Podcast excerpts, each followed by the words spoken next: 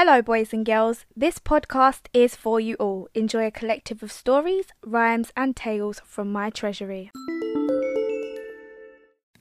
Jack and the Beanstalk. It's no good, said Jack's mother one day. We shall have to sell our cow. We have no money left, and you are such a lazy, silly boy, Jack, that you will never find work.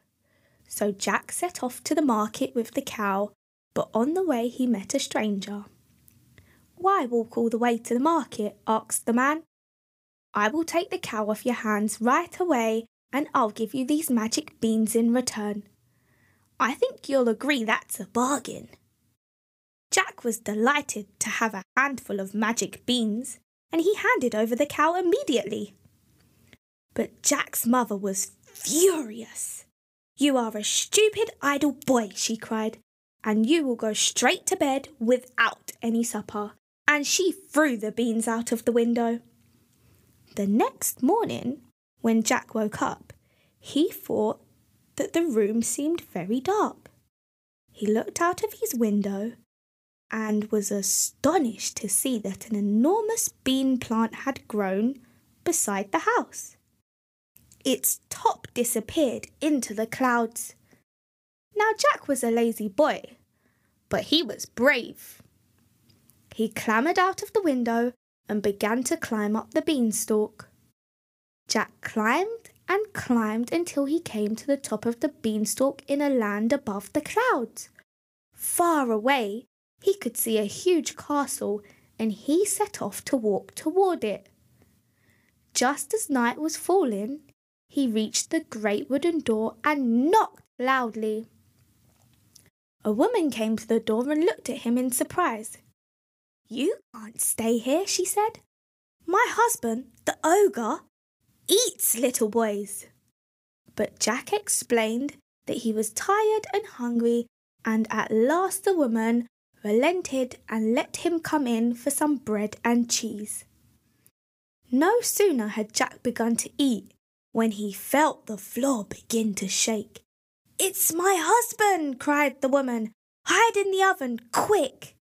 The ogre's mighty feet thundered across the floor, and his huge voice bellowed across the room. Fee, fi, fo, fum! I smell the blood of an Englishman. Be he alive or be he dead, I'll grind his bones to make my bread. Nonsense, said his wife. That's just the soup ready for your supper. So the ogre sat down and ate his soup. When he had finished, he called to his wife, Bring me my hen. His wife went out and fetched a white hen. The ogre took the hen and shouted, Lay! To Jack's amazement, as he peeped out of the oven door, the hen laid a golden egg. Again and again, the ogre ordered the hen to lay until there were twelve golden eggs on the table. Then the ogre fell asleep and began to snore. When he heard the ogre snoring, Jack jumped out of the oven, picked up the magic hen, and ran away as fast as his legs would carry him. He scrambled down the beanstalk and stood breathlessly in front of his mother. Why, Jack, she cried, that is the hen that the wicked ogre stole from your poor father. Now our troubles are over. But although Jack and his mother became quite wealthy, the boy still had a spirit of adventure. One day he climbed the beanstalk again and made his way to the ogre's castle.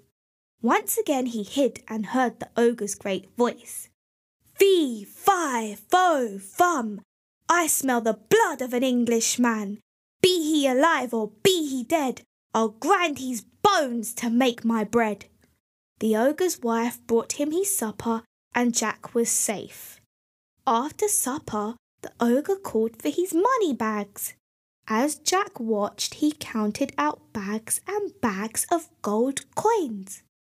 As soon as he falls asleep, I will take those money bags said Jack to himself. And so he did. Again, Jack's mother was delighted.